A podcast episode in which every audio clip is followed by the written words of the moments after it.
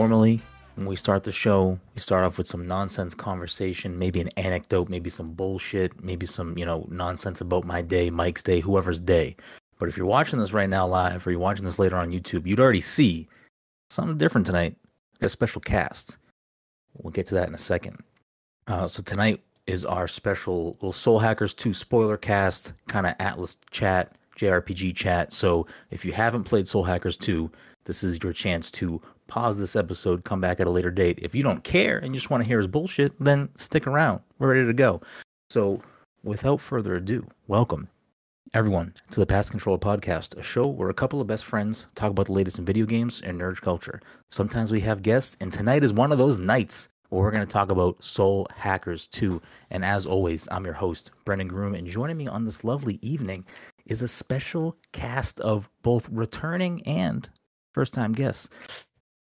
Joining me for the first time on the show, you may have read their words at Prima Games and may know them as one of the only people to platinum Babylon's Fall on PS5.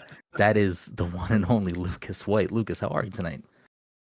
You know, there's a there's something there's something eerie about the timing of recording a podcast on Soul Hackers 2 when a a true 7.5 game in Gotham Knights is upon us.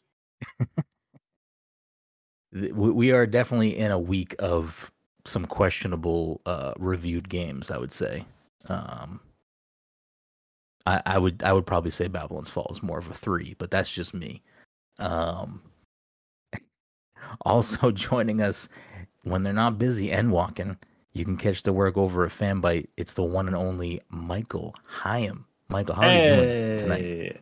Doing all right. Uh, feels good to be chopping up with y'all, uh, Brendan. Uh, I love I love chopping it up with you, and uh, yeah, I mean, I think I've made my thoughts and feelings felt pretty well known about Soul Hackers too. But like I said before the show, uh, I think there's still like value in dissecting uh, what the game is, what happened in the game, and uh, you know how we all feel about it, uh, especially in like contrast to other JRPGs and other Atlus games, especially as we are on the dawn of Persona 5 Royal being available to mm-hmm. everybody in the world, regardless of what platform you play on. So uh, yeah, it's uh, always exciting time to to to be with y'all. It is a, it is a beautiful day. I love having you back. It's it's great. Apparently, you're just the Atlus guy because you were here for Persona Five Royal. Now you're here for this. So yeah. I, I, don't know what's next. Maybe Persona Three and Four. Who knows? Who's yep. to say?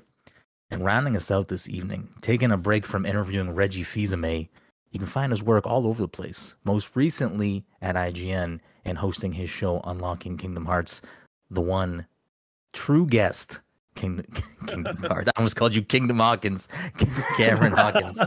Uh, Cam, how are you doing tonight? Uh, I'm doing all right. You know, I'm, I'm ready to talk about this game that we've uh, all finished like for probably six weeks that we're finally sitting down to talk about. Mm-hmm. mm-hmm. Listen, life, life, it, you know, gets busy. Things come up. You know, uh, raids happen. Uh. Other games get in the way. Overwatch two payloads are there. I mean, there's there's a lot getting in the way, but we found the time to meet A couple of quick housekeeping things though before we get into tonight's show. This episode, of course, sponsored by our good friends at Goodnight Fatty. If you're unaware of what Goodnight Fatty is, you can check them out on social media at Goodnight Fatty and at Good Morning Chubby. And let me tell you, you will not be disappointed. You will be a little sal- you'll be salivating, that's for sure. Uh, but check them out, give them a follow, see what they're all about. And if you are in the North Shore of Massachusetts, make sure to head on down and let them know Pass the Controller sent you down there. Uh, the PTC Movie Club for October is a double feature. So if you want to hear us talk about Shrek the Musical and Little Shop of Horrors 1986, uh, make sure you watch 1986, not the the other the play of the movie. Uh, or I guess the it's a play first and then a movie. I don't know. I'm not a doctor or a movie person.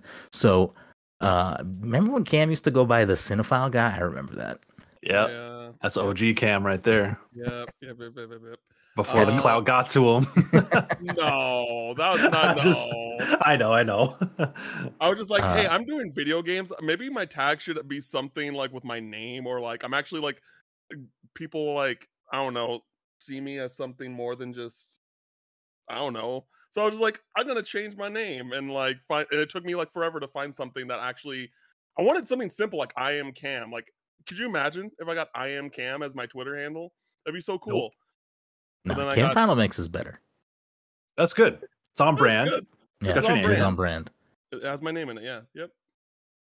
Uh, and the, the final bit of housekeeping this evening, uh, if you are listening to this live or before the weekend, uh, our final MG charity stream is this upcoming Saturday, the 22nd, starting at 10 a.m. Eastern. I'll be going for an unspecified amount of time. Usually these go for about 12 hours, but depending on how the drinks are flowing and how the money's flowing for donations, we'll see where things go. The goal is to reach 3,000. We're just over a thousand now, so we're trying to hit 3000 on Saturday. So if you're listening to this live or later before Saturday, or if you're listening to it Saturday, you're like, shit, what am I doing? Pause this shit, come hang out on the stream, and let's raise some money. So uh, make sure to check out that. And obviously, if you listen to this later and you miss the stream, the donation page will stay open until November. So you do have time still to donate after the fact, help us reach our goal, and help us find a cure for MG. But with all that stuff aside, let's get to the real reason we're all here, which is, of course, to talk about soul hackers. But before we even get into soul hackers, I figure a good baseline to let the listeners know, like maybe, you know what, maybe I don't know Michael, maybe I don't know Cam, maybe I, if you listen to the show, you know who Cam is. I don't know where the fuck you've been. I don't know what episodes you're listening to because he's on like every fourth episode. Um, or if you don't, if you're not familiar with Lucas's work or, or Lucas's opinions, this is a good baseline to kind of see where everyone's at. So I'm just gonna throw it out there. You don't have to think too hard about it. This isn't a quiz. This isn't a test. You know, your opinion can change after the show. Michael, what's your favorite JRPG of all time? That's such a hard question for him. I know, I know. that? It's a, you're all getting it. So pre- start thinking. Hmm. Uh, no, I think. Uh, well, it's um, it d- depends on what what day you ask me. Some days I'll say Persona, Persona Five Royal. Some days I'll say Final Fantasy 14 in its entirety. Um, and it's like I said at the start of the show. It's funny that we're doing this on the eve of Persona 5 Royal Mhm. coming out on all platforms around the world. Um, so you know that's that game. You know, I think I I grew up with the JRPGs. Chrono Trigger, Super Mario RPG, Final Fantasy 4 and 6 were like some of the most formative games. Like those games taught me how to read. Uh, Mhm. Like, yo, I was I was tearing it up at the Scholastic Book Club, like in elementary school. They're like, damn, how do you know how to read so good? I'm like, let me tell you all about JRPGs. Uh, no, it's because like you know, back in the day, the there's no quest logs. If you want to find out where to go, you need to talk to NPCs. You really need to Mhm. understand what what characters are saying to you and like Mhm. the dialogue is going on. So um, that's why I had such a strong attachment to the genre at such a young age. Um, but I say Persona 5 because it was kind of like a reinvention for me, um, Mhm. where you know RPGs are just a part of my life that I've always accepted, and I just never really thought about it too much. I was just like, you know, I want to play good RPGs. But that was a game that really it came at a time when I was was still early at GameSpot and was still kind of a stra- trying to establish a voice, trying to figure out like how do I move around this industry, and I was moving to a new city.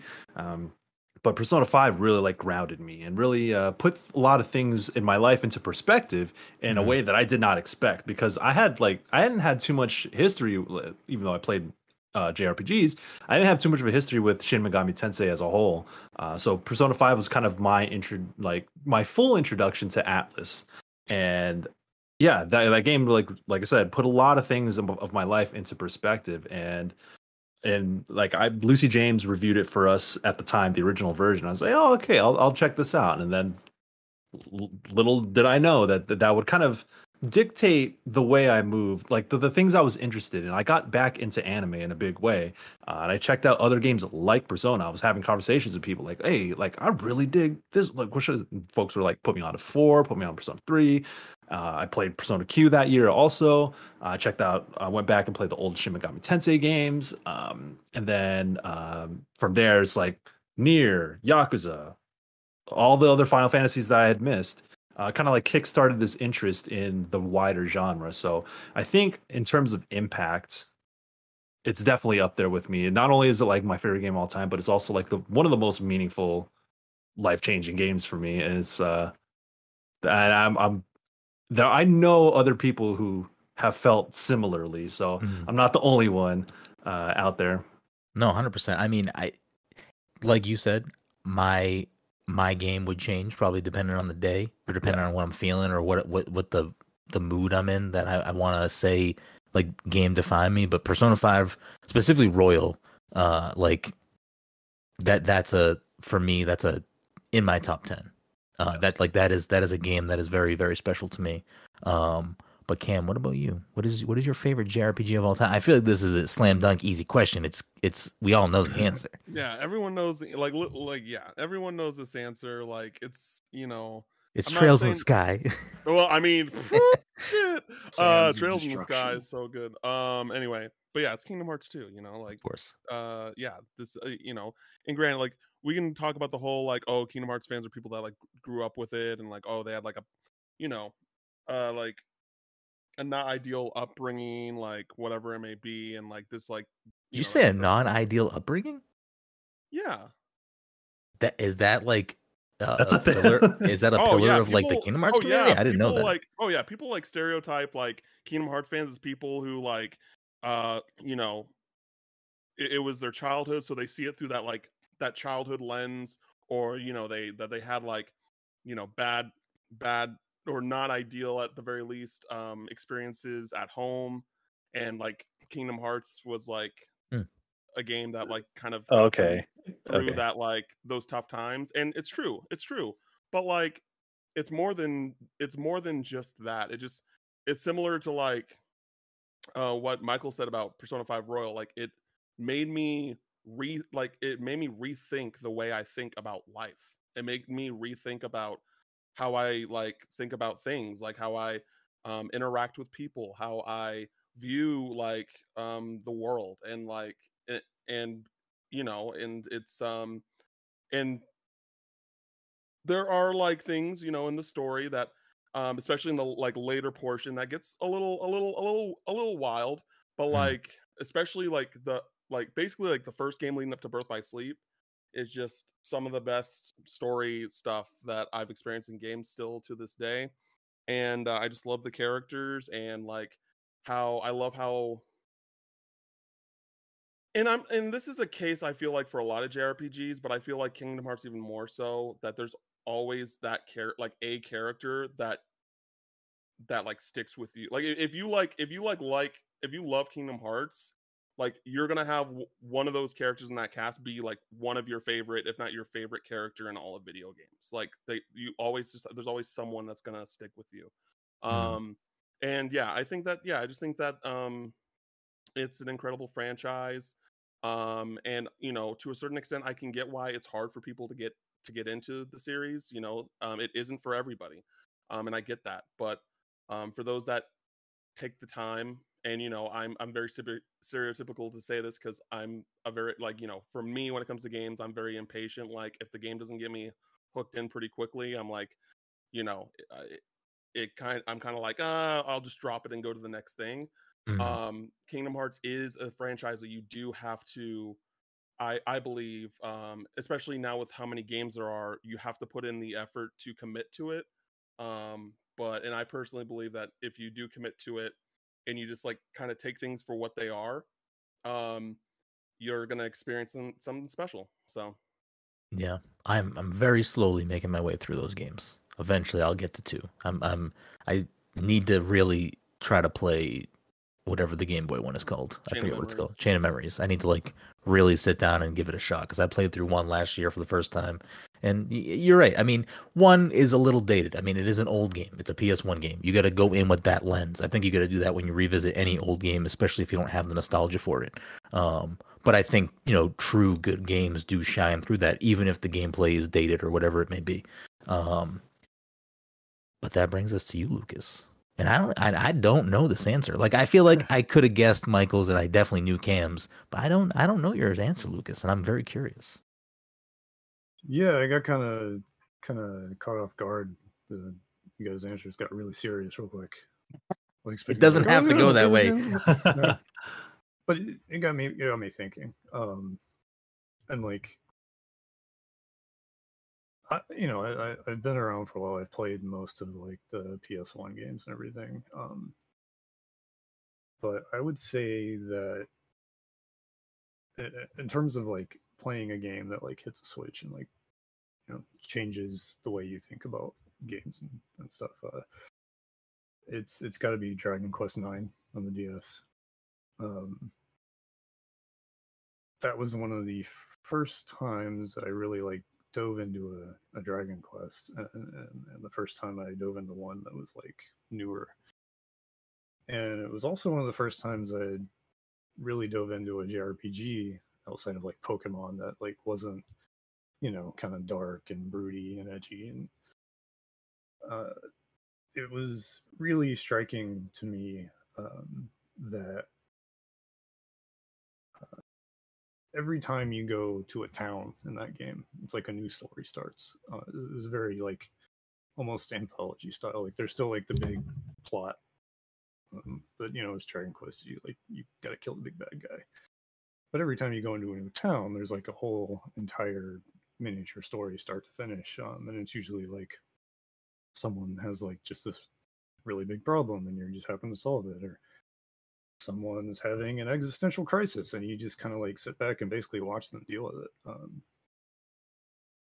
and that sort of like small scale storytelling um, that did go to some serious places at times um, but it was so like bright and colorful and dopey and all the monsters have like really stupid faces and they're called like Cruelcumber and shit like that I was like just a couple of years out of high school when that came out, and that really unlocked like a greater sense of like what what you can do with tone in a story. You know, it's it's really easy when you're when you're that age to like get wrapped up in like the the edgier stuff. Mm-hmm. You know, I'm watching fucking Elfen Lied and I'm reading Frank Miller comics and that's what the good shit is when you're 16 years old and then this game comes and sort of like unlocks the other half for me. Um, mm. and yeah i don't think i've really looked back since. Um, also it's got like the dopest job system of all time. In and nine specifically or dragon quest in general? Nine specifically. Um, they always kind of mix it up for each game. Um, but in nine, it basically just like lets you do whatever you want. Mm-hmm.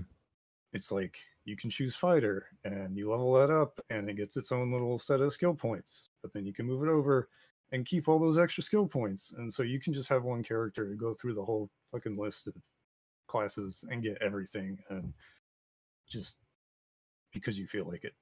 Mm-hmm. Um, and that ended up being something I really clicked with, and I think led me to really appreciating stuff like saga uh, much later down the line, where it's like you just have these characters and you can just tinker with them until you're sick of it. Um, mm-hmm.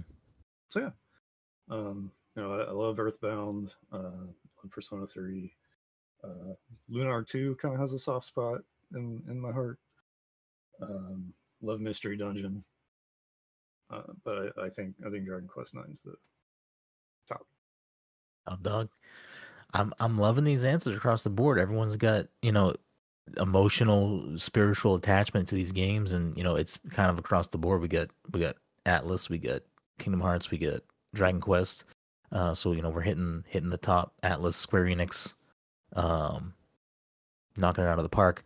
I, will be brief with mine because mine's not as uh, fantastical. My his my my history in in lifetime with JRPGs ebbs and flows. Um, like it's hard for me to not say Pokemon Red simply because that was my first RPG. You know, 1997 mm-hmm. maybe six. I don't remember exactly. Um, I got it the following year for Christmas, and it was like the first that I can remember. That's the first JRPG that I had ever played. Um, and that introduced me to the genre and it got me to you know care about something that previously I never knew about like I never had the opportunity to play. Uh, you know that would eventually lead to things like Super Mario RPG which is probably my favorite RPG um, simply because I'm a Nintendo boy I love Mario and that took something that I always loved and introduced all of these other elements that previously didn't exist. It gave humor, it gave more life to some of these other characters that previously you didn't control, you didn't really see much of other than I'm gonna rescue the princess. I'm gonna beat Bowser. Now it's all these people are hanging out. Geno, my guy, Mallow, I love you. Yep. Like Geno and Mallow, oh my god, come back somewhere, please. Um, but I that that game is is special to me, and it was one of those things where, again, like I grew up, you know, my parents didn't have a lot of money. They spent, you know, they worked hard, both of them, to like provide for. I'm I'm one of five kids, so like everything they did was like for us, and they were always trying to provide for us and get us the things we wanted and stuff. But like, you know, money is is finite, and we didn't have money to just buy any video game we had. So mm. I never had Super Mario RPG when I was a kid. One of my friends had it, and that's where I played it. And then I discovered mm. ROMs at like a you know young teenager, and I'm like, whoa, I can I can play this game myself now. Finally, um, don't worry, Nintendo. I do own the game now in multiple ways, including a physical cart for my Super Nintendo because you gotta have it. I also have a case in box Yeah. Super Famicom version because this Oh, this right here, this is this is my game. Uh, Hell yeah. I do have my actually like I do have my original copy of Pokemon Red too because again these Nice, games are like formative to me. They they they they molded me from a young age. So those were like my big things and I played JRPGs throughout like you know, I wasn't a big Final Fantasy person up until like my history with Final Fantasy is very bizarre. Like Crystal Chronicles is one of my favorite games just because yeah. like it, it's I don't think it's a good game to in now standards and that port was not good. I don't know if they ever fixed it. Um but like that was me and my buddies had those shitty Game Boy Advance adapters and we sat around the GameCube and played that shit for hours. Yes. Um, and I played a lot of like you know action RPGs like Champions of Norrath and stuff like that. Like it, it wasn't until a little bit later that I started to like Wild Arms Two. Again, very bizarre game for me to kind of latch onto, but like that's a game that's important to me. Um, and then later, you know, kind of getting into some other stuff, but I kind of to like what what Michael was saying earlier, like Persona 5 Royal changed things for me, and that kind of like was a weird reintroduction to JRPGs and that made me care about certain things more and you know led me to play Yakuza Like a Dragon which I still need to go play the rest of the Yakuza games now because Like a Dragon fucked me up and uh yeah. I don't know. And and and to a to a different degree because I have specific feelings about this game. Final Fantasy VII Remake was my first time playing Final Fantasy and I fucking Whoa. like it made me then go play Final Fantasy VII, the original game. Well, you know, the port on Switch, so I could fast forward because fuck. Um, but I mean, I love that game too. Like it's just I got introduced to it, you know, much later time, obviously. Um, but anyways, this has been the JRPG Power Hour. So now you have a background to all of us clowns and what what we love about JRPGs. So let's get a little bit into Soul Hackers. I think off the top, everyone has played the first Soul Hackers game besides me. I'm the I'm the odd man out here with y'all have played is it Devil Summon or Soul Hackers? Is that what the original game is called? Yeah. Yep. Yeah. Yeah. Um so what what is kind of everyone's, you know, expectations going into Soul Hackers 2? Like was was Soul Hackers a game that all of y'all had fondness for or were, ex- were like excited shit we're getting Soul Hackers too. Like is it is that a is that a temperature check? Like where are we at with you know, kind of this game getting announced and coming out in relation to how everyone feels about Soul Hackers. I mean, I knew what Soul Hackers was when Soul Hackers 2 was announced, but I Mhm. didn't um you know, I I at that like at that point I had I hadn't played it, but I was like slowly I've been slowly buying all of Atlus's like or most of Atlus's 3DS library because they have a stellar 3DS library for those listening.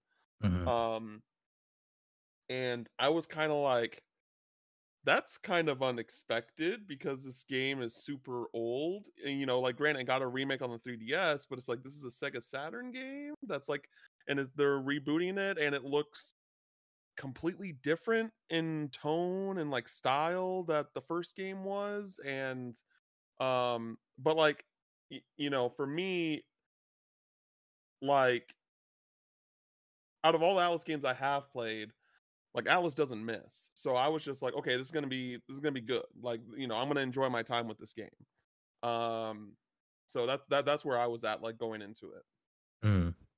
From I was yo when they announced this, I was so hyped. I think because for me, the perception was that you know Persona had broke into the mainstream, and Atlus has this huge backlog of obs- kind of obscure shit that is genuinely very good. Mhm. And you know, I think that it it felt like they had an opportunity to kind of kickstart some of their older brands, modernize them, and reintroduce them to an audience who got into their games via Persona, uh, who probably you know didn't necess- didn't necessarily feel like doing the work of going back to a PS2 era of batch of video games. But uh, I, did because after P5, I was like, I'm playing SMT three, I'm playing SMT four for Apocalypse, I'm doing the three three and four, uh, uh the Persona games, and uh, so I was like deep in it, like, oh, I'm gonna play the OG versions, uh, and Soul Hackers was one of them because, uh, you know, we bring the Shin Megami Tensei foundation to a sci-fi cyberpunk setting. I feel Mhm. like that there's infinite possibilities. Um, so and like I, I having played Soul Hackers one, it, it it was just like this really bizarre sort of game. Like it's it definitely felt like well because it was originally a Saturn game from the from 1997 and it retained a lot of that. And I think that's that's a good thing is that the they kind of like preserve that that style of game. But you know it's it's rough around the edges if you play it today. But I I got it. I understood like what it was going for. Mhm. Um, so when Soul Hackers 2 was announced, like I was blowing up my timeline on Twitter. I was like, yo, this is gonna be the dopest shit ever. Uh, and like when folks was playing it at uh, SGF uh, earlier this year at a Summer Game Fest, I was I was heated because I wasn't there. I didn't go. Uh, but people were on the ground. They were playing uh, the demo that was available there, and I was like, damn, how am I not there playing playing uh, Soul Hackers 2? So going into it, I had uh, very high hopes, uh, which you know turned out they were kind of misplaced, but that's neither here nor there. Um, but I think that you know, especially with because coming, I the last Atlus game I played going into Soul Hackers 2 was Shin Megami Tensei 5. I feel like that was a great game. That was like one of my top games of 2021. I felt very strongly about it. You know, they took it in a slightly different direction, but it retained the Shin Megami Tensei, uh, like the the vibe and the the the spirit of core SMT, and modernized it in smart ways, and still felt like a classic JRPG. Like it stuck to its roots, yet brought it to a new audience on Switch. And I was like, yo, this if this is the ethos that they're moving forward with with their other games, yo, bring back Devil Survivor, bring back Devil Summoner, bring back Soul Hackers, bring back all that stuff. Um, so I, and I felt like oh, Soul Hackers Two was like the first step in doing that sort of thing. So you know, I did have high hopes going into it. Yeah. What about you, Lucas? Do you have strong feelings about it beforehand, or Yeah, so I was really confused. Um, you know, I, I probably got into the series um, a little earlier than you guys. Um, and when I get into something, I just dive in, you know, reading Wikipedia articles and shit and everything. so, so I kind of like I was aware of the series and the sub series and the history and blah blah blah. So seeing it presented as like Soul Hackers Two was really weird. Um, because you know it's it's part of that uh, Devil Summoner series, um, and it's it's kind of related to like the way Atlus USA has been like using the Shin Megami Tensei brand for all of it. Uh, Japan hasn't been doing that, um, but Devil Summoner had been a thing pretty consistently, at least through the PS2 until it stopped. Um, so I was like, what are they doing? What, what are they trying to say here by by taking all the other labeling off? Um, which is weird because like on the 3DS, it's Shin Megami Tensei colon Devil Summoner colon Soul Hackers, um, and like Cam mentioned, it looks completely different. Um, and so I wasn't sure if they were just like trying to like experiment with the branding again for the third or fourth time. You got a I don't know if y'all can see this. It's blurry. Ooh, yeah. Revelations: The Demon Slayer is a Megami Tensei game. You wouldn't know that if you saw it on a shelf. Um, so they've they've tried all kinds of weird stuff. Um, so I, I I think just to put it shortly, I I just like I was like, what are they doing? This is weird. I'm intrigued, but I just mostly just confused. I want, I want to see what this is. Mhm. for for me, it was kind of a a mix of things. One being like Atlus has always been that thing that's kind of been on my periphery. Like. I know people enjoy their games. I know that they have some high quality JRPGs, other things. And a lot of my experience with uh Atlus up until P5 was I for some reason played I mean because I'm a fighting game psycho, I played Persona 4 Arena like and without having really any ties to Persona. I played um Catherine, which, you know, has its issues, but I personally enjoy that game. Um Yeah. And I feel like there's another Atlus game that's not really a JRPG that I'm like forgetting about. Oh, Trauma Center. Trauma Like, I- Center, yeah. yeah, like, Hey. I, I've, I've played plenty of Atlus games.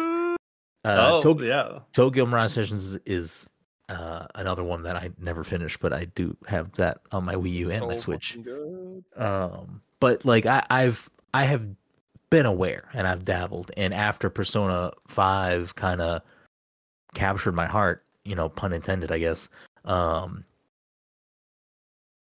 I was excited because I was like, okay, Persona Five and then Royal took the mainstream. It took Atlus to the mainstream. It broke them out of their core audience. It, you know, uh, coming out of a couple of years where we're having a lot of mainstream JRPGs like Yakuza Like a Dragon, Persona 5, and Royal, obviously Final Fantasy VII Remake. Like, we're kind of getting this moment of more people who maybe aren't usually playing JRPGs are getting that in their face. Uh, SMT5, Switch exclusive. That was a big push when that game came out. Like a lot of games were kind of getting in the in the forefront. So to me, I was like, okay, they're bringing out Soul Hackers 2, you know, kind of to what Lucas was saying. They dropped the other branding away from it. Maybe they're trying to build this as a third pillar. Like we have Shin Megami Tensei, we have Persona, and now we have Soul Hackers. Maybe this is like going to be a really good game because they're trying to maybe lean in as like a third. You know, we have Shin Megami Tensei that's a little bit darker. You know, demon focus. You know, all this stuff. Persona is like a whole different type of vibe. Obviously, has this. They all have the same things. Like they're all the same game. They just have like a different coat of paint over them for the most part. Like different mechanics in some ways. But you know, Persona's high school kid dealing with this stuff, and you know, then we get Soul Hackers, which is cyberpunk. You know, adults, all these things, and Drinking beer. yeah. Yeah. I was super excited for this game and and um you know, for me personally, it was like one of the first like this was probably one of the bigger games that I for myself got a code for early. So I was like fucking let's go. Like I'm fucking reviewing an Atlus game like before this shit's coming out. Are you fucking kidding me right now? Um and like I think overall I'm on I'm not a personally I don't like uh, uh, put numbers to my thoughts and reviews. This is probably a solid 7ish for me. Like it's not a bad game. It's definitely not like especially coming out of again these last few years where we've had in my opinion like benchmark JRPGs, Persona 5, Yakuza Like a Dragon, Final Fantasy 7 remake, though not maybe a little bit more action RPG, but like we've had benchmark titles that I think have like changed the genre, reintroduced people to the genre. This is clearly not that, which isn't necessarily a strike against it, but it does need to be said. In in an age where we are getting these titles, you know, that is definitely part of the conversation. So I was a little, you know, not sad, but like I think the game fell flat in a lot of places for me. There were still a lot of things I did enjoy about it, but uh, we can kind of get into some of those things. Um, so like with the overall just you know vibe and story of the game, how is everyone kind of feeling about just what's going on in this in this game? Uh, I guess um, I well the where do I start? Because like there there's when I play when I played through Soul Hackers 2, it was I had two impressions of it. Like when you're walking, when you actually when you're out in the city and you see the backdrops and you hear the music and the l- bright lights flashing, it's like my mind is going wild with the possibilities of you know the atmosphere the the cyberpunk atmosphere is so intriguing to me and Mhm. especially you know when i think about you know not that it's supposed to be in the same sense as yakuza but it's go you're going to a lot of locations in Tokyo that are you know that we see reflected in the Yakuza franchise. So like having come off that, it's like, oh man, I can't wait to unravel all the different stories that are going to be going on in this wild city. And mm. there there are touches of that, like when you have the conversations at the bar where they are talking about, you know, the their place in society, like social aspects of the world that they live in, and you know, capitalism and stagnation, all this other stuff. It, they t- they touch on interesting things that kind of set the tone for the rest of the world, but they don't do anything with it. And and so I think that was that was one aspect that I was uh, pretty disappointed in. But in terms like, but you don't necessarily have to go hard on those aspects. Mm-hmm. Um, is especially if you're character focused. So the thing for me that kind of like I tr- I tried very hard to vibe with the game is through its cast, but I like I feel like I know what Soul Hackers 2 is trying to do in that you don't have to go through the whole preamble of, you know, hours of storytelling to get to know the characters. And it's very apparent in the early hours like boom, you meet this person, this is their deal. Boom, you meet this person, they're in your party. Meet this person, this is their deal, now they're in your party. Cool, four of you are together, let's go. And mm-hmm. that like I respect that decision. The pro- the problem for me was that it still didn't give enough time or it didn't have the hook for each character so by the time they were already pushing you through to kind of solve the mystery and you know carry on the fight that they're that they all care about and they're all fighting for. I just didn't have a good grasp of their motivations who they are what drives them and you go through like the soul matrix and you learn more about them. Um, but i think that it felt like the game was presuming like they assumed that you had already had attachment to these characters mm-hmm. in which i didn't. So those you know the, the the heavy the things that are supposed to be heavy hitting didn't land. So um it felt like for me like throughout playing the game i kept trying to find something to grasp something to vibe with something that was going to be like oh damn like this is you know other things can be fairly mediocre whatever but you know, this is the thing that I'm going to latch onto because there are a lot of RPGs that I love dearly that are like sevens. Like if you put them on a scale or whatever, like they're okay games, but there's something that I will remember this game for, like whatever it may be. Like, I mean, I do love Tra- Trails games are fantastic, and I love them. They're definitely better than Seven. Cam and I have opinions about Trails games. We love Trails games, um, but when I think about Trails, like there's there's something about them that uh, like latches onto. Like even if it's something like you know sky first chapters does a lot of establishing and it's not necessarily like the most exciting thing in the world but damn is that game just like written very very sharply and has a lot of personality in the mm-hmm. places you go and the core characters so you know everything else could be like good standard RPG stuff, but I'm gonna remember that game for you know Estelle and Joshua and their like struggle, whatever, and establishing those characters. Um, the thing when I look back, like especially preparing for this podcast, and I look back at Soul Hackers 2, like, huh, what is the thing that I remember most about it? Ringo's character design is really cool. Like, I don't, I don't, I don't know. There's, there's, like, it, it feels like they played it very safe. Yeah, uh, it's like let's make a very like a lot of a lot of folks have said who were playing it said, "Oh, this reminds me of the PS2 era of RPGs," and that's cool. And I like like I I definitely have room in my life for something like that. That's super. I'm playing my fucking Steam Deck is loaded with PS2 RPGs, and I'm loving it. Um, but again, like those games have something uh have something to latch onto. Swagger yeah. 2 just I don't think it went in any one direction hard enough. Yeah.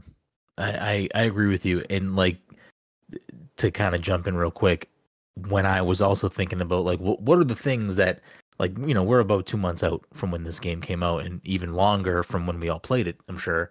So what what is the thing that like I'm resonated with me and I don't think it's even top of its class, if not even anything remarkable. But it's the gameplay for me, which isn't necessarily a bad thing. That if that's the thing that sticks with me, um, but it's still not as good as some other games that I do enjoy. But that that was like the thing. Like I did enjoy that loop. I liked going into the Soul Matrix.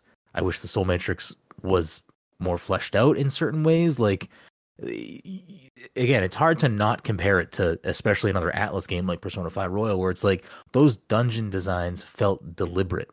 Mementos obviously is, you know, similar to what the Soul Matrix is, but it still felt a little more robust in some way. I, I, don't I don't know. I'm sick of fucking those teleporters. I don't want to go in these teleporters anymore. Leave me alone. um, but like, like I don't know. It it did hit a certain point. That gameplay loop of just the battling was good and concise, and you, you remove like the all out attacks and replace it with uh Sabbaths. Sabbath, yeah. And yeah. you know, building those combos up felt rewarding to me. Like it it it, it hit that like goop part of my brain that you know was yeah. satisfied by that, and that was kind of what was pulling me through the game, to be honest. Because kind of like to what you said, Michael, I wasn't really like for better or for worse. They push you through the beginning of that game. They just give you the party. They expect you to care about their motivations, like to the point where it was like I remember certain lines of dialogue that were just like so you're not even gonna question anything that's going on. You're just gonna immediately party up with this person, and it's like we're good to go. I'm just like, I'm again, I'm I'm not mad about it necessarily because one of my probably bigger issues with Persona Five in general is a, a like later introduced characters to your party. I typically didn't really play with them. Like I did finish their social links and stuff, but I didn't have the same like care like I didn't care about um I don't even can't remember her name. Uh Haru? Last...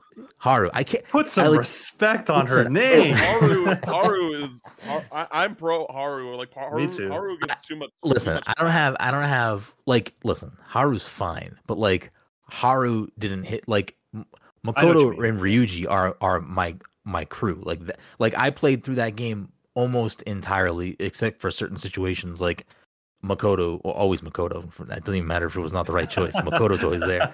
Um, Makoto Ryuji in in in Morgana because Morgana has to be there. But I love Morgana and all the Morgana haze out there. Fuck you. Um, yeah. But anyways, so like Cam, Lucas, how are you guys feeling about like the overall like kind of vibes, you know, story presentation of this game? So, I think the whole like I'm confused about what this is was a really big part of the beginning. Um, mm. So I was like, is this a soft reboot? Is it a sequel? Like, is this connected to the other games? Is it not? Uh, and like a lot of the beginning was like just kind of going through and taking the introductory stuff at like face value, basically, just to like just to get through and like figure out what's going on. Um, and at one point, I kind of like went back and like looked at soul hackers and and looked at uh, devil summoner and just just sort of was like what is what is the series doing holistically that like justifies this thing's existence? Um and it finally clicked with me the other day i was like oh this is a cautionary tale about the metaverse. The the whole legs thing happened i was like oh, that's what this whole thing is about. That's interesting, but that's all like external stuff. Yeah. Um, you, you have this whole thing about like it being a warning as like a series of like, don't let the shady rich people take over like human creativity as like a I don't want to say concept, but uh, losing the words. But the, the whole thing is like the previous game was like we have this digital city and this big VR game and you can go watch movies and sit in beach chat rooms but it's actually like a vehicle for a, a secret society to like suck people's souls out and then you kind of like fast forward hundreds of years and it's like uh, those people just run things now and everyone gave up on like mm-hmm. trying anything so now you have these two like factions beating each other up. So they don't they don't even really understand why anymore. Um, and that kind of plays off of the the other like the the coat of paint, as you put it. Um, the Devil Summoner games are like, what if demons are around, but also human society is still like functioning? Mm-hmm. You got Shin Megami, it's post-apocalyptic. Humans are just like brain juice for demons you're kind of figuring that out. And then there's uh, Persona is like a high school mystery anime kind of thing, but it's more about like characters solving their like own problems. And this is like, what if humans are just being humans, but they can like summon, you know, nuclear warheads out of their little computers? And the answer ultimately becomes, oh, they they they fuck it up, and like they're all gonna die anyways, because like capital took over. Um, so it's like there's it's just like the whole premise is like this is a dead end for humans, and the technology that you decided to just sort of like uh, detach your like responsibility from is now saving you, which I think is kind of weird to think about. Um, Mhm. But like the game itself doesn't like all that stuff is kind of on the outside and it's interesting to think about. Um, but that didn't really kind of happen for me until after I played the game. Um, and there were like little bits and pieces of it, uh, and there were parts I really liked. But it was mostly about like the characters interacting with each other for me. Um, and like Michael said, it's like you have to you have to basically be like, oh, okay, I guess I'll be on board Mhm. before like the good stuff happens. Um, so yeah, I, I guess my my whole takeaway is like it sure did send me on a really fun Wikipedia rabbit hole after I was done with it. What about you, Cam? Um, yeah, I I uh, agree agree with you, Brendan. That I think uh, this is like a seven is where I would put this game as well. Um, I generally uh, liked it. It was just uh very repetitive. Um, even for a JRPG, like very you know lack of design when it came to the ju- dungeons. Um, they were very samey. Not even the Soul Matrix, just like you know, there's like five or six dungeons. i- in the Subway lines. world, Yeah, yeah, hallways. all- yeah, and, and most of them are subway lines, and it's just like, come on. And just like I, I think when I saw the whole like made in Unity on the actual splash screen, like you could tell pretty early on that this that this game just didn't have a, a high budget um and you can see that when you continue playing through the game that there was just like a lack of budget. Um but for what the for the resources that they had like i um i like the i like the story quite a bit um i just think that um they didn't have enough time to flesh certain things out um because i'm one of those people like i actually liked that we got all the party members like within the opening hours because Yeah, I don't hate that either. argu- arguably like my least favorite thing about persona is that like i feel like in in a lot of cases um at least like comparing persona 3 through 5 the characters that i get near near the like the last character or two i get at the end of uh, each one are the ones i tend to like not really get enough time with to to spend to really um you know uh like like them the way i do a lot of the other characters that i spend much more time with Yeah, like um, Haru. so- no, Haru. Haru's the, Haru's the, the, The exception. exception. Who who's the who's the second to last in five? I can't remember now. Uh, Uh, it's, Fu- it's Futaba, Is isn't it the it? horny Yeah, Futaba. guy? Futaba, yeah. Yeah, yeah. But Horny um, ball guy. and I think a Blue big part guy. with Futaba, like, and, and here's a, I mean, I don't want to get into tangent, but like, uh, yeah, Haru. I thought they like knowing the behind the scenes things with Haru and stuff. I think they did a good job with her. But anyway, um, and I think that um, I I actually, I mean, I didn't really care that much for Arrow, but I really liked Saizo and Milady uh, and Milady. I really liked their characters.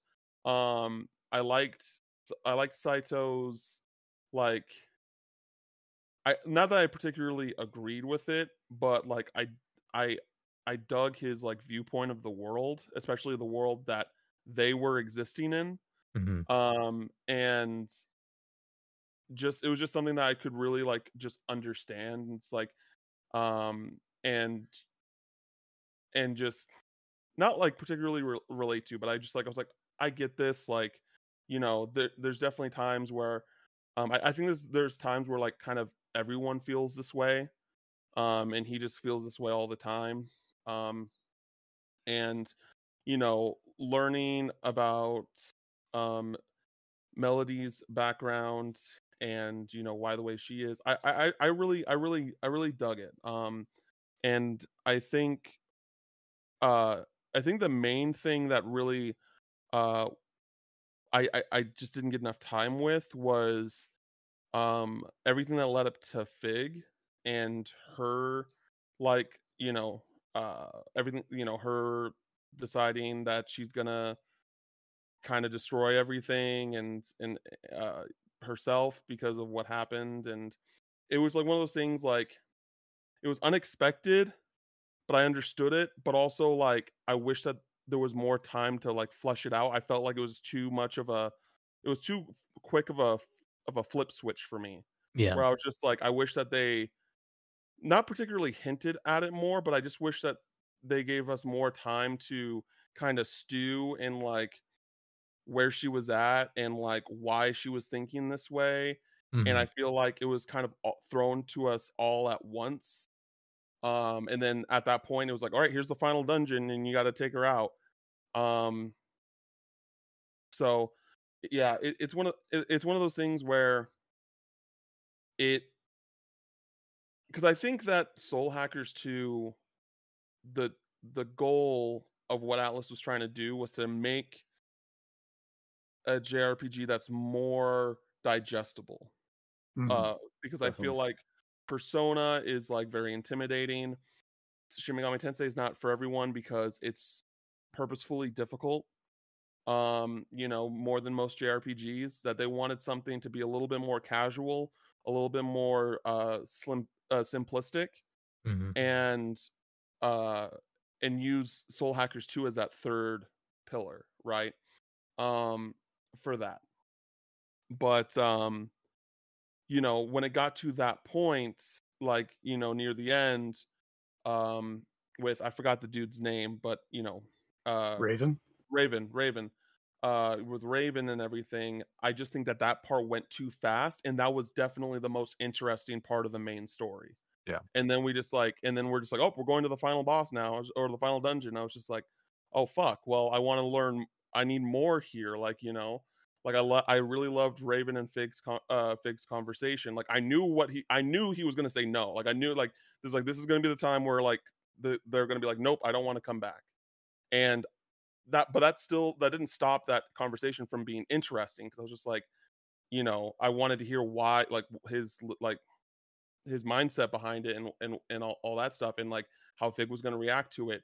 And it was again, it was just too too quick of a like a uh, a flip switch because um you know I think that a lot of this game is just like these two you know humanoid constructs uh trying to understand what it is to be human right? What is human emotion? What is you know and like figue is like during this whole part with raven like she's experiencing love right?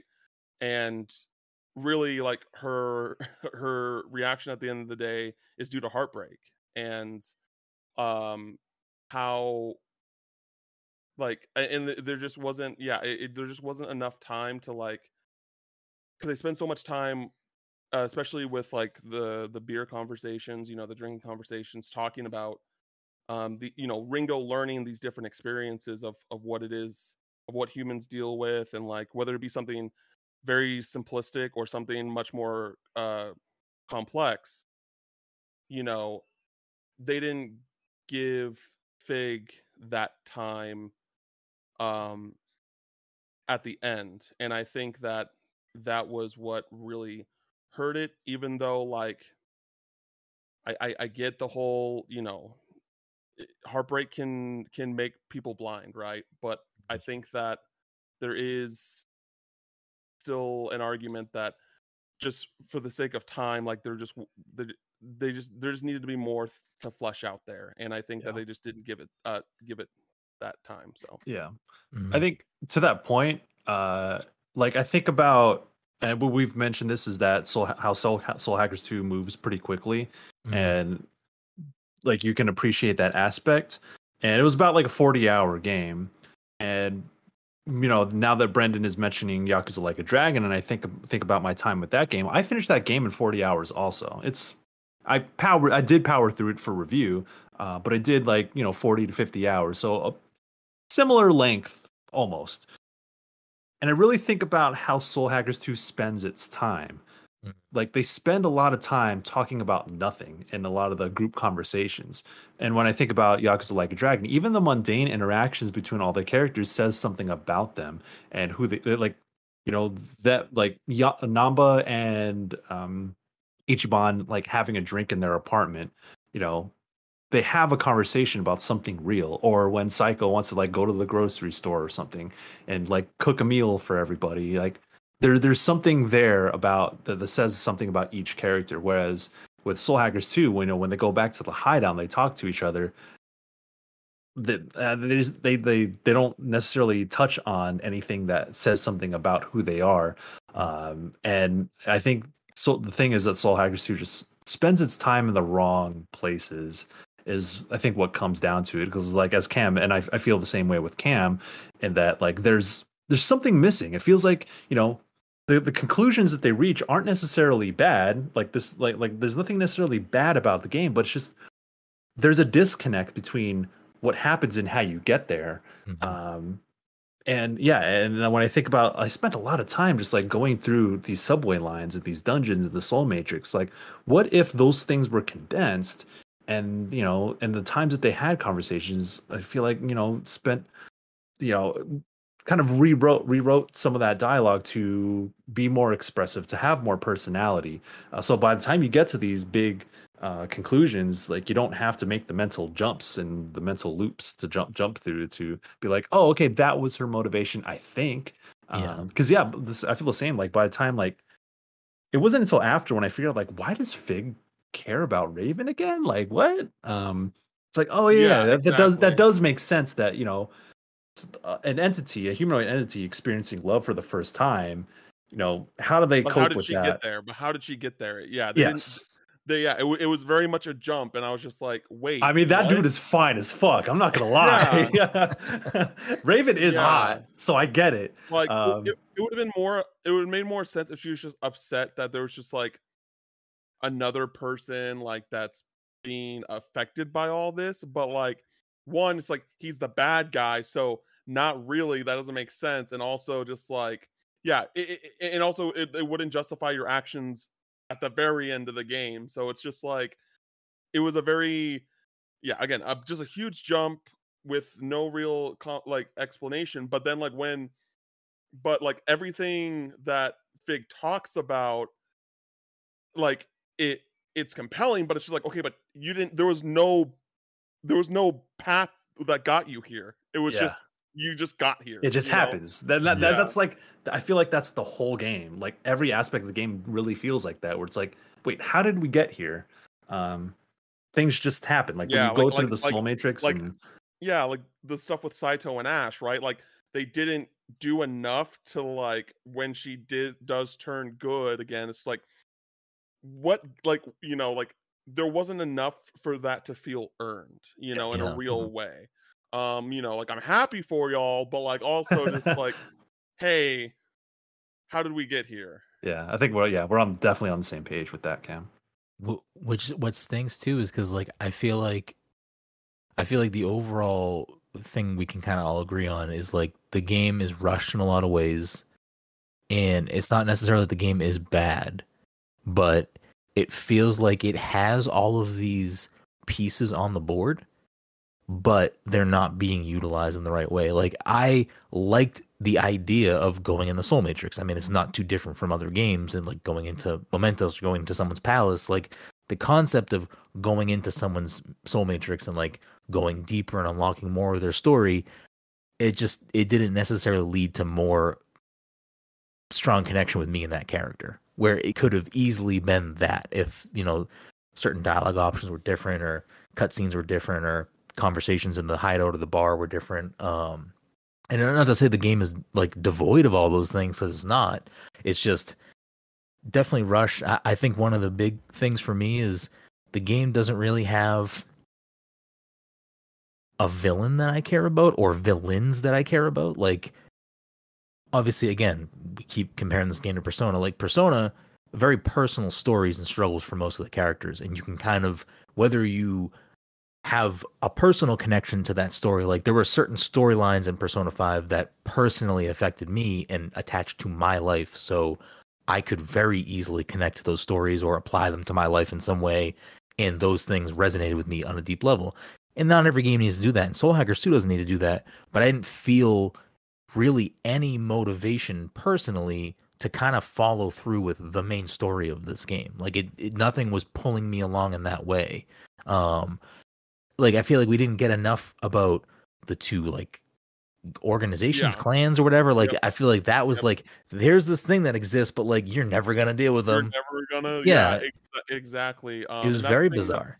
that's the thing that like made the first game in my opinion better than the second is because like you are in the middle of it all in a way where you're actually like fight you're fighting the people like the grunts and you get to a boss who is like a lieutenant or something like that that is a like a member of that organization um because basically like the organization that's like the bad guys in Soul Hackers 1 is the is like Iron Mask's like side of things um and yeah, they're like uh, through the whole thing, like all the double. yeah. Um, which is the thing that's interesting to me because it's just like in this one they in two they like there's no good or bad side per se, even though like canon or like in the past like this side has been the bad side, but um, which is a is a change. But yeah, I think that um, yeah, that that was definitely missing. Um, oh, God, I lost my train of thought on the other things I was gonna say. Um, but uh I think uh someone else talk because I, I I'm forgetting what I was about to say. Oh, yeah. I'll go ahead because I disagree with most of you at this point. Um, whoa, whoa. yeah, Whoa. we need some dissent. Let's yeah. do it. All right, let's go. Yeah. no, um, so for me, um, I think that things in the story really change uh, when they first get to that orphanage, and uh, I don't think it really has that much to do with Raven or the sort of relationship between he and Figue. Um, I noticed as soon as you get there, um, and as soon as like the the kids come out and everything, um, like Milady immediately, like she just like her whole front breaks. Like you you see more more from Arrow even, who's kind of the straight guy the whole time.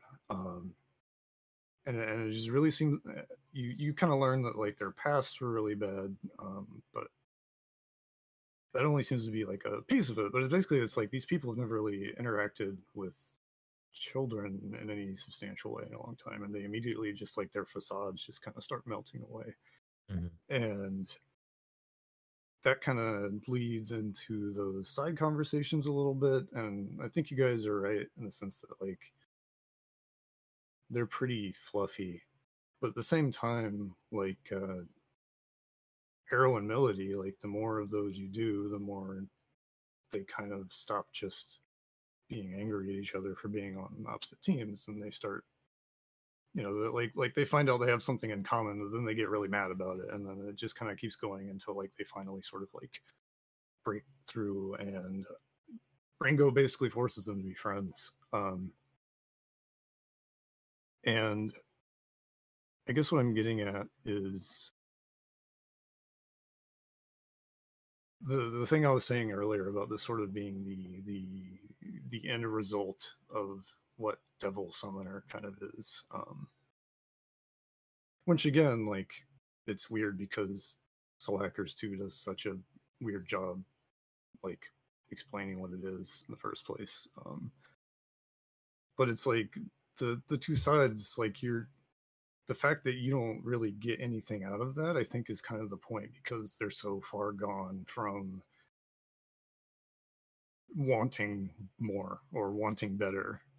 They're just like keeping this conflict going on forever and ever and ever, and there's no like purpose to it. Mm. And I think through like the orphanage and through learning about like Raven's kind of like PTSD and and uh, Figue kind of she was there more. I, I think like what happens is she like spends more time there or something like when you're separated. Um, there's all this stuff about them like making meals for the kids, et cetera, et cetera. I think the whole, I think what it gets to is like finding that motivation. Um, like basically this group of people finding a reason to like fight to change whatever happens next. Um, and then on Figue's side is she gives up. She sees like this guy is suffering so much he's completely given up and he's also going to like just chop things off at the head for all these like kids in the orphanage um and that sort of i think the way they kind of go about the whole like ai learning how humans work thing um it gets to where she's like well you know i'm just gonna remove all that conflict and brainwash everyone or whatever um so I, I I agree in the sense that like it does get through that pretty quickly. Um, but I, I also think that the game kind of takes a lot of opportunities to very kind of quietly set the the path for the some of the stuff in ways that aren't like immediate in your face like mm-hmm. in a like in persona where like just everything is just exposition coming out of everyone's mouth at all times um in this it's like look they're like reading stories to these kids and they're they're freaking out because raven doesn't feed them well and and like they're just suddenly different people every time there's a scene in this place um, mm. and I think it definitely like there's a point where it's just like, oh shit, we have to end the game. Uh, she's a giant data tentacle now, I guess. Um, but I think by that point, I was a little more invested than I expected to be. Mm-hmm. Um, and you know, between that and the goop brain from the uh, Vision Soul Matrix, sorry, that also pulled me to to the finish line. Yeah, for sure. And I will say, like, my overall like kind of my like just flat out how I feel about this game, probably just as like a elevator pitch of how I feel about this game is. Oh. I think Cam and I have talked about this at some point. And if you're listening to this podcast, then this is like this comment or this thought or feeling about this game really doesn't matter to you necessarily because if you're listening to this, you're probably not the person that needs to hear this. But my take on this game is like, this is a good introductory Atlus JRPG. Like, if you are curious about Atlus JRPGs, I think this is on the shorter side, like lengthwise. You know, it's not perfect. It's a little messy at points, a little rushed, but it's a lot more digestible than hopping into something like Shin Megami Tensei that is usually more difficult, or something like Persona that, like when I played Persona Five, it was like a, a long time, like 120 hours plus. Like I put a lot of time into that game, so like not everybody has that time commitment. Maybe people are scared by that time commitment.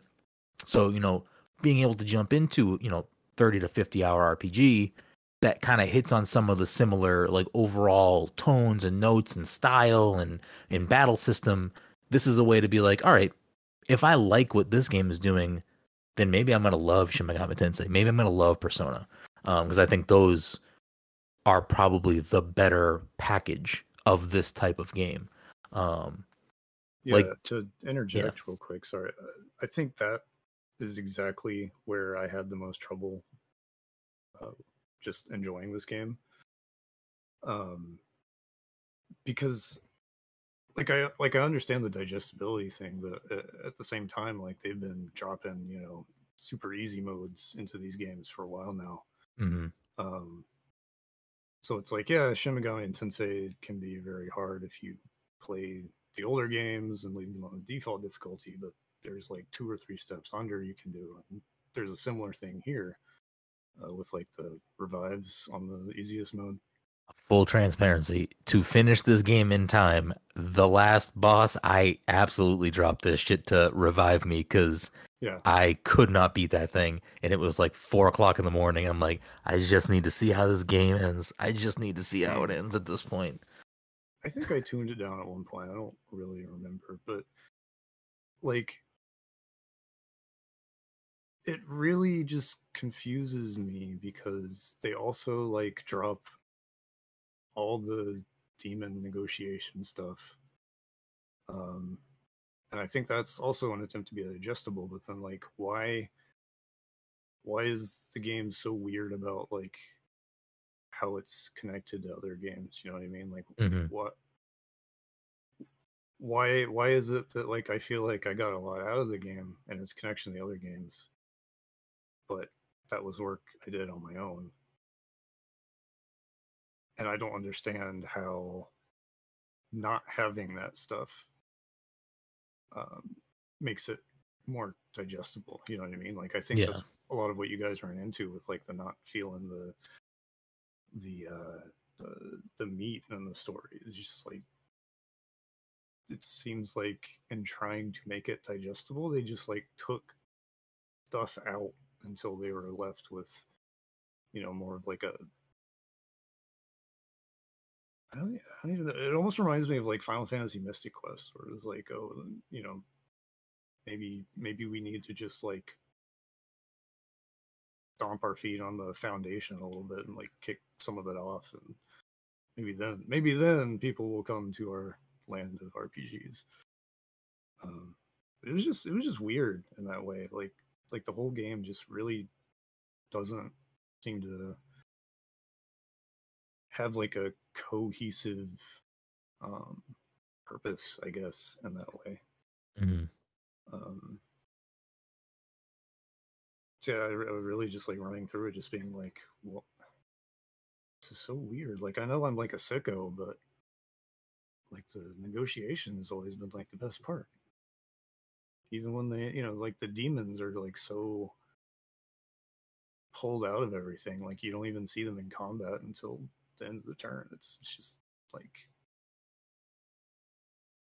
it's the weirdest things that they they took out with i think uh an honest attempt to make it more accessible but i just i think it was a real misfire.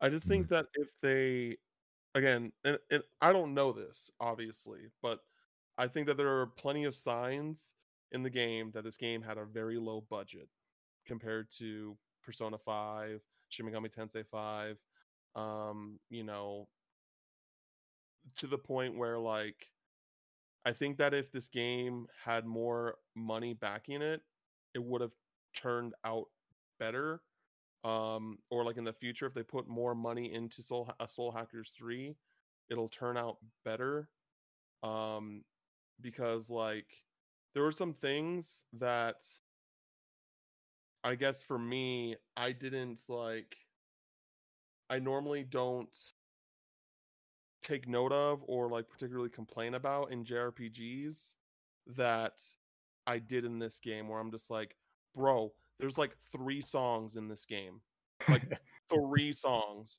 And i'm like you know and jrpgs are supposed to have banger after banger after banger and i like the battle theme right? But i'm just like it, there was just you know hardly any music and this is an atlus joint man like you expect that shit I got Um, Keiichi Okabe on the track. yeah so i'm just like so that was weird and um you know and even with like the s- like the, the sabbath stuff man i was just like you know even though it might have been a little bit more in depth than like persona like uh persona's combat it's persona's combat still had like it didn't matter because of how stylistic that persona was and soul hackers 2 just like visually it was pleasing to look at but like stylistically you know in combat it wasn't it wasn't there. It, it wasn't where it needed to be.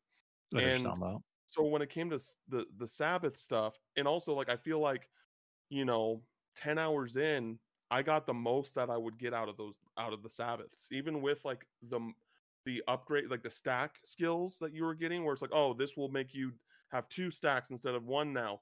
Like i think the highest stack i got in the entire game was 11 and then like but like a third of the way through the game like you know 10 hours through the game i hit like 9 or 10 so i'm just like you know i just didn't feel that progression that the combat system needed to have um you know that i do get from other atlus games like and and, and so that was a that was like another big thing for me um uh there um but you know again like i still i still enjoyed it like i would play a soul hackers 3 um and that's just because i love atlus you know and I, i'm willing to uh and i love jrpgs so i'm willing to try try out things um especially for jrpgs um and there were some cool things there were also some cool like little like winks in the game as well like um like uh the person that does the demon fusion is the same guy from the first game he like complete complete revamp instead of being in this like m- dark room in a mansion he's like this you know circus lead guy but it's the same guy it's the same guy which is Hmm. cool Yeah, he's a Um, vampire. Yeah I don't yeah, tell he's a you that, vampire. but he's a vampire. Yeah, he's a vampire. Um, and then I don't know. I feel like the the chick who does your uh your weapon upgrades. I'm pretty sure she talks about her her dad who was like one of the vendors in the first game or something like Hmm. that. I, I don't I don't. She she definitely was hinting at something that like was in regards to the first game because I was just like no like it was something that like there was no it had to have been it had to have been a link to the first game because they were very much gesturing to like oh he was this guy that did this like it was like for those that knew who they were it was kind of like a wink for those that knew but i i i i, I couldn't i don't remember who it was but I, I feel like it was a connection to the first game as well but outside yeah, of that she's a Kuzunoha, um, and that's kind of like one of the big things about like, is this game a sequel or not? What are you trying to tell me? It's like you've got the Yatagarasu, you've got the Phantom Society, you've got the freaking Kuzunoha clan, and it's just like, again, it's like why make the deep cut if you're not willing to like put the juice behind it and like also yeah present and- it in a way that and makes sense. also what was that bullshit with a fucking dlc story Oh yeah. that is a new a completely new character and like when we because we all reviewed it we didn't get codes for that. And we didn't even know about it until after we were done like at that like i was done with the game. I was done with the game when that shit was announced. I was like wait what? I was like are y'all gonna send codes for that? Like you know and it's like oh you can only get it in the digital edition. I'm like what? That's like you're what? Like i, I that was wild to me. That was absolutely like did anybody play that? Uh, yeah, and it was I'm just glad. kind of like a ten dollar DLC of like here's a new dungeon and a person. Hmm. It, it was pretty like small. Was the dungeon like a, br- a a breakaway from what the rest of the game was dungeon wise, or not really? Kinda. It, it was like a new location, but it was. There really wasn't like a lot going Did, was on. it with connected it. At all to the to the story of, the, of Soul Hackers 2 It, it was pretty uh, standalone, self-contained. why? Um, that doesn't make sense to me. I don't know. It's a side story, you know. Like, what- why why was it necessary? It wasn't. that's my point. I'm just like it would have been cool like i don't know it would have been cool if it was like a tease to like oh this is going to be the main character in the third game or something like that but also again why make it digital only like that is so bizarre um Yeah. yeah so feel like Cam sort of got us to a to a natural like turning point unless anyone else has anything else to say about Soul Hackers 2 specifically. Mm, the fucking Jack Frost rainbow of weird food textures. I just was not okay with any of that. Oh. I liked it. You had blueberry frost, you had strawberry Oh, frost, frost, melon dude. frost, Well, they were lemon cute frost. until I looked at the textures and I was just like, "This is grossing me out." And I don't understand why. that was, They're like that Jello. This Yeah, guy's gonna was- start growing mold in a week. I'm gonna. Yeah, that was like uh, one of the uh, things that my goals. Like, I was just like, oh, how many frosts are there? And then there's like one of the bosses that you fight like near the far end of the Soul Matrix, and it's all five of them at or six of them at once. And I was like, oh shit, there's six. Because I think I only got like three or four at that point. It's like, oh shit, there's six of them. Um, yeah. So uh, no, that was like one of my favorite parts of. I was like, if the, if y'all release like a figure line or like like a small figure line or Ah. like a a small plushie line of like all of them, I would I would definitely buy. Make sure they're Uh, all plastic and not, you know, no, uh, no weird touch. Jell-O. feel. Yeah, mm. They come in a Jello mold. that milk one, I was just like, what? I can smell that from here. That's not great. I don't know. I didn't notice like the demon compendium was really small, Hmm. and that, that was another thing. It's like, why? I, I, again, I, I think I think we've all kind of touched on I think what some of the underlying problems are. I think Cam is not too wrong when this game probably didn't have a large budget. I think we've all kind of made different uh, sort of arguments for why we think they maybe tried to like slim the game down or make it more digestible, but they cut out maybe the wrong things or push together maybe the wrong things and Mhm. you know, again, I, I don't think any of us think this game is bad. I think it's just it doesn't have some of the core elements or like the one thing. Even if the rest of the stuff is whatever, here's this one thing we can all latch onto and be like, yeah, this shit is fucking that good shit. I feel like Mhm. that moment or that specific thing isn't necessarily there. Um, but Cam kind of hinted at like, you know, oh, we if we got a Soul Hackers three, I'd play that. Like, I'd get that. I'd support it. I like Atlus. You know, I'd give it a shot. You know, whatever. Blah blah. blah. In a post Persona five world, where like we had said, Persona five, Persona five Royal, kind of put Atlus, specifically Atlus JRPGs, in a different view of different consumers, different gamers, different people. You know, getting more more media access on websites that maybe wouldn't typically ca- cover every JRPG or whatever it may be. Mm. Um, with Soul Hackers 2 being what it was for all of us, do we think there is a world where there is a Soul Hackers 3 or another non Persona, non SMT Atlus JRPG that gets a bigger push or a bigger budget or, you know, platform exclusive, whatever it may be?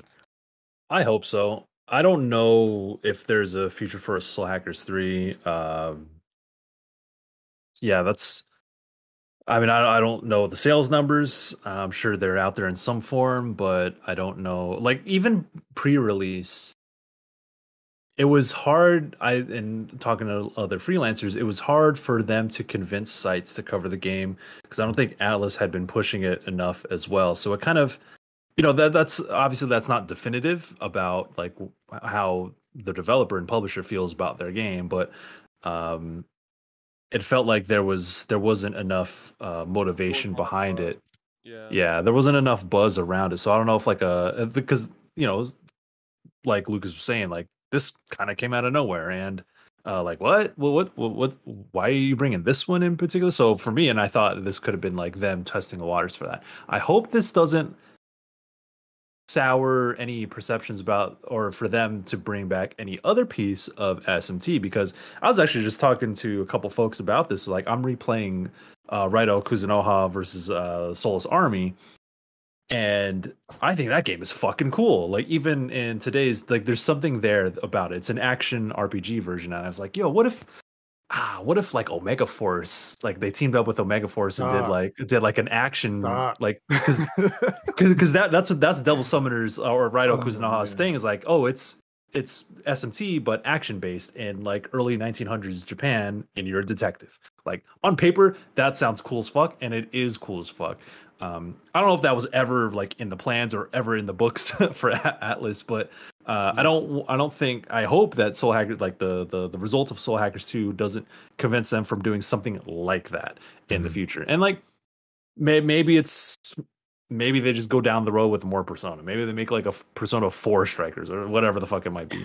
Um, i don't want atlus to stop experimenting with the other branches that they have because they're those things are beloved for a reason. Like i don't think we're going to get a digital devil saga 3 but if they wanted to touch on something in the digital devil saga like branch of smt that would be cool as shit um, but what, what i think if that were to happen i think they would have to take a hard look at what Soul Hackers did wrong, like did good and didn't do so well.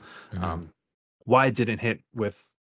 I mean, I don't want to speak for everyone, but like we are their core audience. We are part of that, um, like target audience for them, and we kind of came away with you know uh, I mean, y'all. It seems like y'all liked it a little bit more than I did, but we're kind of similar feelings about it as a Mm. whole. Mhm. And I hope that they would look at okay, what did they like? What did we hit? What did we not hit right? And kind of take that feedback into whatever next project they might they might have, whether it might be like Project Re Fantasy or whatever. I'm sure that's like a much more uh, grander thing that's going to have be much bigger budget. Um, or if it's a like well, Persona Six will be what it be what it is. But if they want to do something like in the other SMT branches, um, you know, figure out what it is because like the, the thing for me f- with Soul Hackers 2 feels like they tried to be everything to everybody, and in doing so, Mhm. Mhm.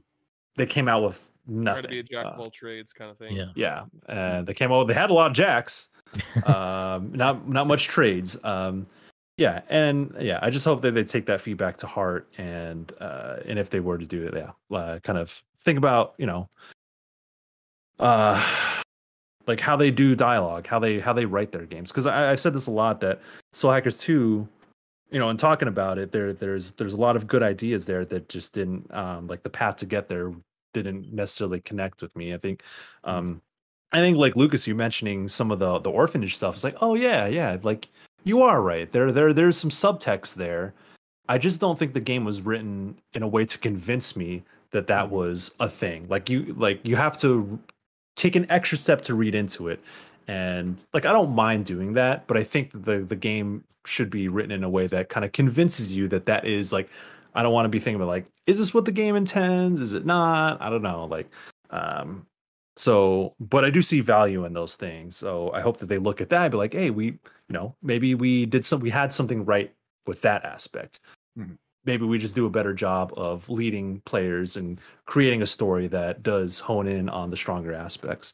Um I don't think it would be a Soul Hackers 3, but uh I hope it's something because I think like Mhm. Atlus has a lot of potential with all the other stuff that they have.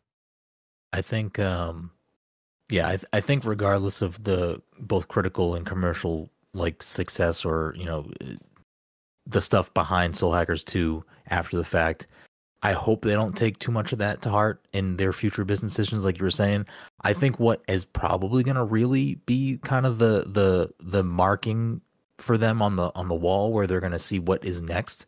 Um, I mean, obviously, Persona Six is is a thing that's going to happen, but I think more importantly, it's going to be they're probably more critically looking at the the success that Persona 5 Royal is having right now when it comes out on Xbox and Switch because I think that's Atlus's like true path forward is they have an audience, they have this game that can pull more people in, but let's bring it to everybody. Like a lot of their franchises or a lot of their games or or series are sort of known for being on a platform. Like there are certain games that are just locked on the 3DS. There are certain games that are locked on, you know, old PlayStation consoles or whatever it may be.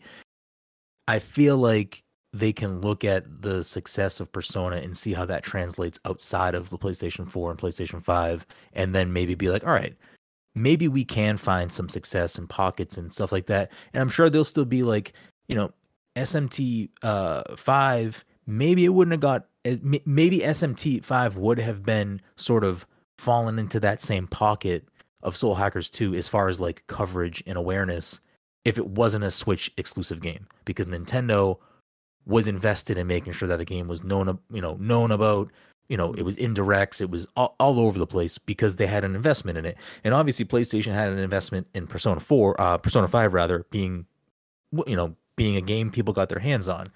But I'm hoping with Atlus now finally seeing and Sega finally seeing like there is value in us putting these games out for everyone to play. Um, you know, maybe we do see some of these other SMT, you know, spin-offs getting more love. Maybe we do see like I don't know. I mean, I'm probably in the minority here and like Atlus, you don't need to do this, but like if you did re-release you know, Dancing in the Stars, Dancing Under Moonlight, I I buy it again. Like I would buy it on Xbox or Switch. Like I have it on PlayStation. I'll gladly buy it again.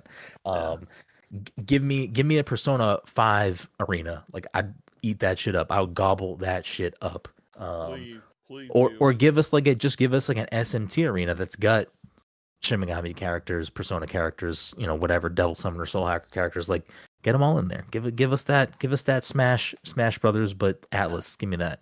throw throw some characters from Catherine. I'm all about it. Um, That's where Megaforce comes in. Please.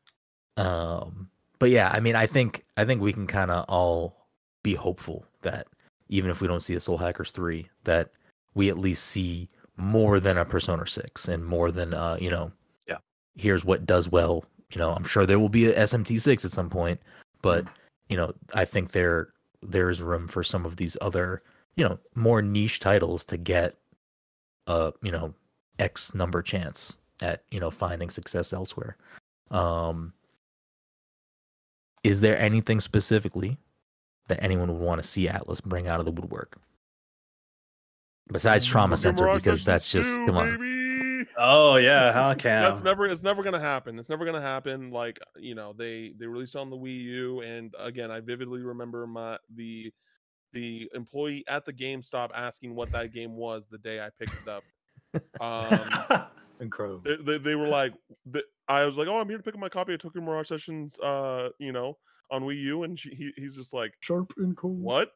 Yeah, it's What- when you said sharp FE, that's when they were like, I don't know what this guy's fucking talking about right now. Yeah, so my God. um, like, yeah, get the fuck out of here with your bullshit. You just You're just Yeah, saying so- words. so there's that and then um um but but yeah and then they ported it to switch which i was even surprised i like it was a dream for the longest time but then it happened and i was like you know lost my mind and it's still probably my favorite game on the switch so um well i mean maybe not now that persona 5 royals they're like equal anyway um uh you know that i i would just love if they like if Nintendo gave them another chance and they like again kind of similar to Soul Hackers, which here's the thing also that I wanted to mention. Soul Hackers 2 actually makes me made me appreciate Tokyo Mirage Sessions even more because Tokyo Mirage Sessions was another game where you could tell that the, it didn't have a lot of budget. But but it used like it used like its resources to its best advantage i think like where you know you're you're traveling around tokyo and like you don't see all the en- like you know there's all these crowds of people and they're but they're not like actually detailed npcs they're just like silhouettes of different colors that match the art style like It looks so like- good. It was very Yeah. stylistic. Yeah. yeah things like that that like you know they knew that their budget wasn't there but they they used that as a way to express the game and like that's the thing the you know that that was the stuff that like made me appreciate Tokyo Mirage Sessions even more when I was playing through Soul Hackers 2 and I so I think that if they you know if now that the Switch is so successful if they really did give Tokyo Mirage Sessions another try I, I- I'll say like I think Tokyo Mirage Sessions has the best dungeons of ever any Atlus JRPG I've played. Like more than Persona 5 Royal, more than Persona 4 Golden and and 3 like I, I love the design, like I love the puzzles. I think they're really intuitive.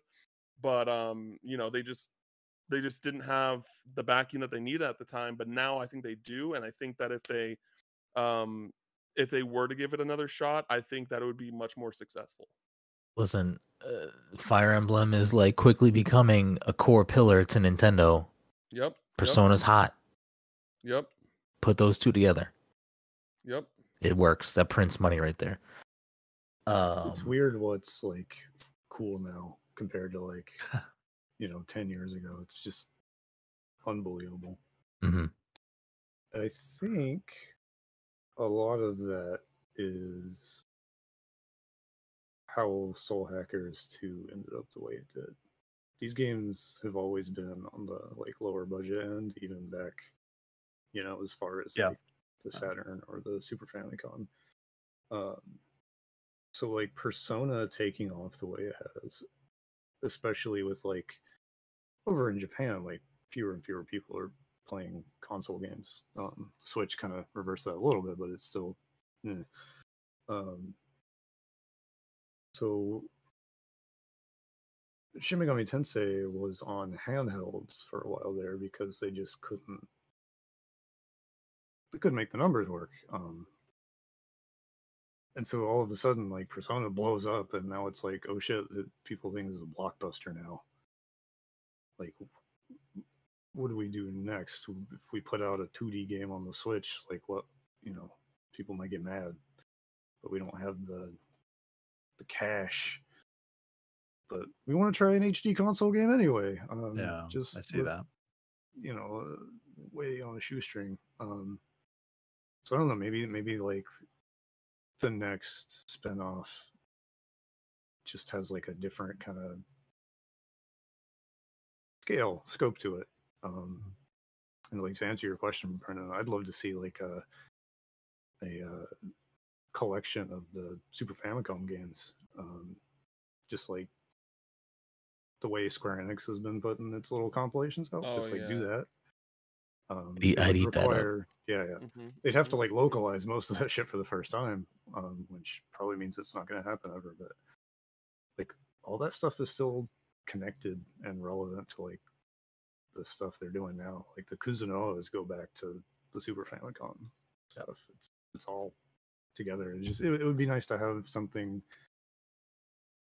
I mean, fuck's sake, we're getting Suikoden in HD. You know, like you can make yeah, you can make anything happen on the Switch as long Mhm. as you're not shooting yourself in the foot. So Put it on Switch, put it on Steam. Xbox and PlayStation come after. You know what I mean? Like get get the get the cash flow from Switch and Steam, and then and then expand. That's that's it right there. So, I think we have exhausted these topics. I think we're getting to that point. Before we go, there is something that we always end the podcast on. It's a little game that we like to call "What's in the Box." If you're new to the show, or you're just listening for the first time, or if, if the panel here isn't aware, I know Cam is. What's in the game is a game where I take three games off the shelf behind me. I read the back of the box. I omit, you know, proper nouns, etc. The first person to guess the game correctly will get the point. Without further ado, game number one. Donkey Kong Country 2. Sorry. Incorrect. You can guess, you know, obviously within reason you can continue to guess there's no you know no no buzzer no no time limit um the epic be- i'm sorry you mm, you don't need the full title of this game the epic beginning of a new adventure embark upon an epic quest as the blank follow the hero and his loyal companions on their journey to unravel the mystery of an ominous threat that plots to plunge blank into chaos. A world. Oh, I see. I see. I see. Michael. Breath of the Wild? It is not Breath of the Wild. Okay. Keep going. A world of adventure awaits. Is it I'm pre- It is not Xenoblade. I'm pretty sure the back of the box for Breath of the Wild has like maybe three words on it. Explore a beautiful living world. Assemble a colorful band of adventurers. Dragon Quest Eleven? It is indeed Dragon Quest Eleven. Oh, that's I was, gets I was gonna say like Dragon Quest like eight or some shit. Cam gets the point. You did an amazing job of just turning that into nothing. like, oh Jesus Christ, this is every game that ever existed. You you would be surprised sometimes when you just remove proper nouns how a lot of these boxes sound very similar. yeah. Game number two. Celebrate the blank anniversary of blank blank blank with the definitive edition. Adventure awaits for two friends. Xenoblade Chronicles Definitive Edition? No. Okay. Adventure Adventure awaits for two friends brought together by fate to save the world from an ancient evil unleashed. Two friends. Fuck. Ah. Damn. Is this is this Fire Emblem Echoes Shadow of Valentia? Incorrect. Damn it. I This do own that deep. game. More two friends. more blank arts. New Arts? characters, more story. Uh Vesperia on Switch or whatever. It is indeed Tales Yeah, of. Vesperia. Ah. You Uh, said arts. oh. You fucked up. I I had to give something. I get a little little taste, little taste. I was gonna say Trails. Oh, like I say, Tales of Symphonia coming to, to main consoles. Thank God. Mm, can't Yeah. wait for that. That was that was the announcement I popped off on like throughout that entire Nintendo Direct last time. I was like, oh fuck yeah, let's go. The final game. Blank awaits. Blank always awaits. Restore light to a kingdom conquered by darkness and discover your true blank. Stranger of Paradise. It is Stranger. Oh yeah, that's Oh, what- yeah. you know, you know, I'm gonna get that shit. You got know. one. Let's go. each got one. Let's The, go. the the first the first word was chaos awaits. That's why I opened it. I Oh, was yeah. like, if I say chaos, it's not gonna it's not gonna go well. Oh, where's mine? I got. I ah, damn. I got my sweater too.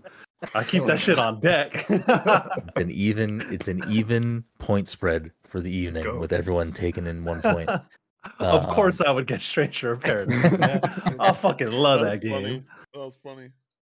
So that'll do it for tonight's episode, our special episode on Soul Hackers and Atlus JRPGs. But before we go, please, everybody, take a moment. First of all, thank you all for spending the time hanging out, you know, talking about nonsense with me for a little while. But everyone, please plug all your shit, stuff you got going on. If you got stuff going on or want people to read or watch or listen or, or whatever it may be, um, Michael, take the floor. Sure. Uh, you could find me and all of my bullshit at Michael P. Higham on Twitter. And I'm currently at fanboy.com, uh, covering Final Fantasy 14. New patches dropped, so covering that uh, here and there. But, uh, you know, if folks have been paying attention, things have changed drastically at, at uh, video game website, fanboy.com. Uh, but uh, yeah, I got some I got some some things happening uh, that I can't quite talk about yet. But uh, yeah, exciting. I'm I'm excited for games uh, in the Mhm, near future, mhm. and I'm also excited for some of the things uh, that I may be doing in the near future. So uh, yeah, find me on Twitter. That's mostly where I'm like doing my shit. So Yeah. Mhm, mhm. Cam, what about you? I'll have Lucas go next. Damn. All right. Damn. said, Cam's like, y'all." I'm, Cam's like, I'm fucking out of here. Go eat some mac and cheese. Oh, Lucas, the floor is yours. All right. You can find me on primagames.com.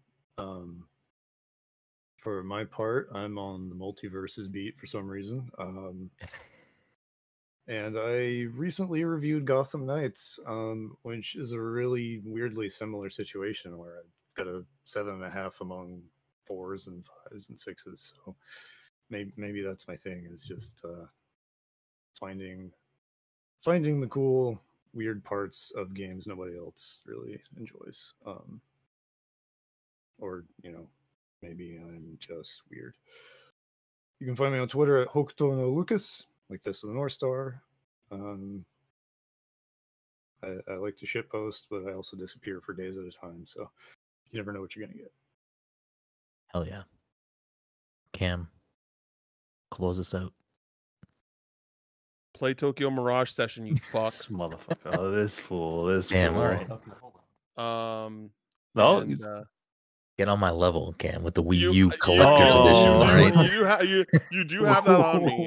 You you do have that on me. Don't think that I'm not gonna try eventually buy that. I'm gonna I'm gonna buy it. Oh my God. Um, literally the only two pieces of Tokyo Mirage Sessions merchandise that exists are the games. So, um, but yeah, uh, it. Damn, imagine if we uh, got Tokyo Mirage Session amiibo. That'd be so good. I just want I just want like a shirt. Like give me an official shirt or something. I want to rep it. Anyway. Um you can follow me on Twitter at Cam Final Mix. Um I stream sometimes on twitch.tv slash Cam Final Mix if that tickles your fancy. Um and I also have started TikToking a little bit on TikTok at Cam Final Mix. Um so yeah, those are my things. And uh do I have anything coming up? I mean, I have a bunch of previews on IGN, like um you know, Signalis, your jam, right? I mean, I preview up for that or no? long time ago. Yeah, I do. Oh, is that from but- PAX? Yeah, it's from PAX, but I did do that. Uh, I mean, like that game is coming out soon, and um, I think it's going to be real good. Um, and uh, you know, I have other previews for like Mina the Hollower, which is like Yacht Club Games' uh, next uh, game, uh, which is very good. I did one for Bayonetta 3, which is coming out next week. So if you want to look into that, um, yeah, IGN.com. Hell yeah. Well, like I said from the beginning before we started and just a few moments ago, I really do appreciate all of you taking the time, hang out with me, talk about, you know, silliness, nonsense, get get invested into some JRPGs. Um these are all great people. If you listen to this and you don't follow them or interact with them or in, ingest their content, the stuff they're making and doing, like you're fucking up. That that's that's on you, not on me. Um, so make sure you follow them, check out their stuff. Definitely, uh, you know, they're all doing great things out there. So again, if you spending the time with me, you're fucking up. If you're not spending the time with them, um, you can find everything we do at passthecontroller.io. You can find me, of course, at Big Room. Be good. Until next time.